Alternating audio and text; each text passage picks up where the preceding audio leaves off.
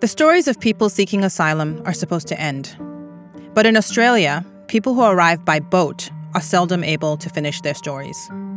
In an effort to stop the boats and decide who is allowed protection and who is not, the Australian government declared a war against refugees. Now, a couple of weeks back, uh, Scott and I launched Operation Sovereign Borders. We announced Operation Sovereign Borders. This is a war against people smuggling, and you've got to approach it on that basis. And we will not cease until it's done. And as a result, thousands of asylum seekers have spent years in detention on Manus and in Nauru.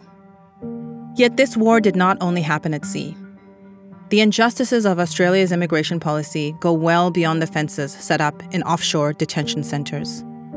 Right now, there are 30,000 people living in Australia who are being denied their right to protection.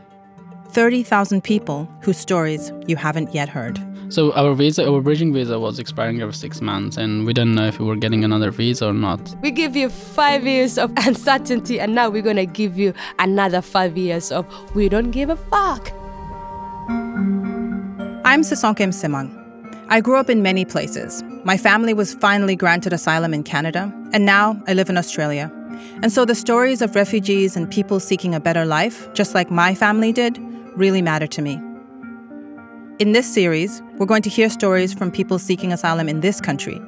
They are often invisible, often ignored, but for years they have lived with us, a shadow society and yet an intrinsic part of our community. When they sent us to the community, they said you just need to wait. Don't be too excited. You're not in Australia.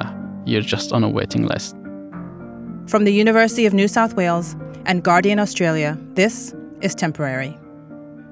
It's a podcast exploring the experiences of those who are unable to start safe and permanent lives, stuck in a new country with no support. The uncertainty of a human being living in limbo is the worst. Separated from their families and the people they love. I grew up with my grandmother, and she is 70 something years old now. I'm not sure if I'm going to see her before she dies.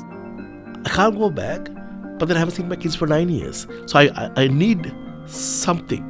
Constantly afraid they will be forced to return to the persecution that they fled. We were waiting for the immigration to come and pick us at any moment. We learn about the system that is designed to keep these people in permanent limbo. It's like all the times he he's stressed and thinking what's gonna happen tomorrow, what's gonna happen tomorrow. We hear from those working the front lines, the people who are trying to help. I see the impact of these visas and these policies, and I see how it breaks people. And I think, my goodness, they didn't break under ISIS but they're breaking under our country and our government. Subscribe now, wherever you get your podcasts.